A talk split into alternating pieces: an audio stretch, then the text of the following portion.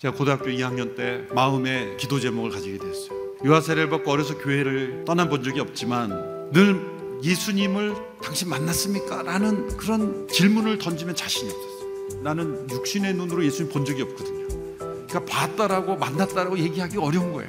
제가 그때 중고등부 그래도 회장인데 한번 만나야 되지 않겠습니까?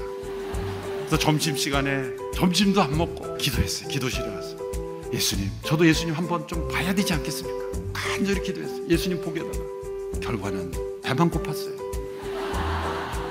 예수님 안 보였어요. 그럼 그것으로 끝입니까? 아닙니다.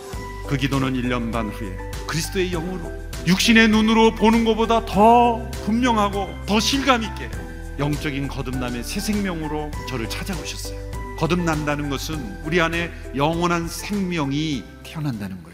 우리 안에 태어난 영적 새 생명은 이 땅이 목적지가 아닌 겁니다. 영원한 세상을 바라보는 생명이에요. 영원한 세상을 기대하는 생명이에요. 그래서 거듭난 새 생명에게는 소망이 생겨난다는 겁니다. 내 안에 이런 영적 거듭난 새 생명이 있느냐 없느냐를 어떻게 구분합니까? 내 안에 이 소망이 있느냐 없느냐를 보면 알 수 있어요. 이 세상의 만족이 전부고 보이는 모든 것만이 전부라고 생각한다면 그 안에는 영적 생명이 없는 거예요. 거듭난 새 생명이 있는 사람은 다가올 세상, 우리를 위해 예비된 영원한 세상에 대한 기대, 갈망, 그런 고대함이 있는 것, 그것을 가리켜 산 소망이다. 그렇게 설명하신 거예요. 그냥 소망이라고 하지 않고 왜 살아있는 소망이다 설명했을까요? 영적인 새 생명으로 인하여 생겨나는 소망은 반드시 이루어질 사실이기 때문에 현재의 그것을 바라보면 현재에도 그러한 동일한 일들이 일어난다는 거예요. 부활에 대한 소망은 살아있는 소망입니다. 왜요? 부활이 반드시 이루어질 것이기 때문에 그 부활의 생명으로 지금 살아가기 때문에 그것이 살아있는 소망이 되는 거예요. 어떤 믿음의 모습이 살아있는 소망의 모습이겠습니까? 세상에는 우리를 근심케 하는 여러 시험들이 나타납니다. 그러나 살아있는 소망이 있는 사람은 우리를 근심하게 하는 시험이 닥쳐올지라도 우리의 마음 깊숙한 곳으로부터 큰 기쁨이 샘솟아 오릅니다. 믿음의 삶은 근심이 하나도 없는 삶이 아니라 어떤 시험에 근심이 온다 할지라도 그것이 큰 기쁨으로 변화되는 삶, 이것이 살아있는 소망의 능력입니다.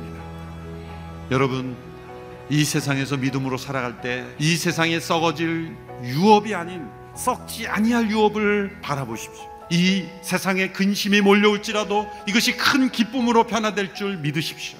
세상적인 기준으로 절망하지 말고 우리 안에 살아있는 소망이 움직이도록 믿음으로 살아가는 우리 모두가 되기를 축원합니다.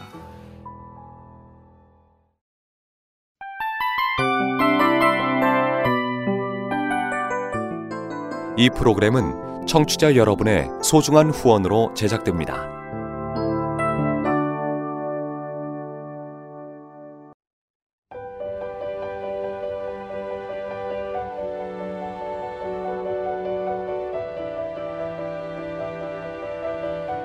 세상에는 수많은 교회들이 있지만 더 깊이 있는 말씀 강해를 찾기 위해 크기로만 교회를 선정하지 않습니다.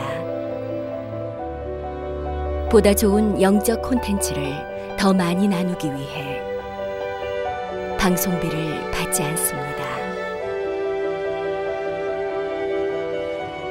1년 365일 복음만 전하고 싶어서 우리는 광고를 하지 않습니다. 온누리의 복음을 땅끝까지 CGN TV와 함께 땅끝 성교사가 되주세요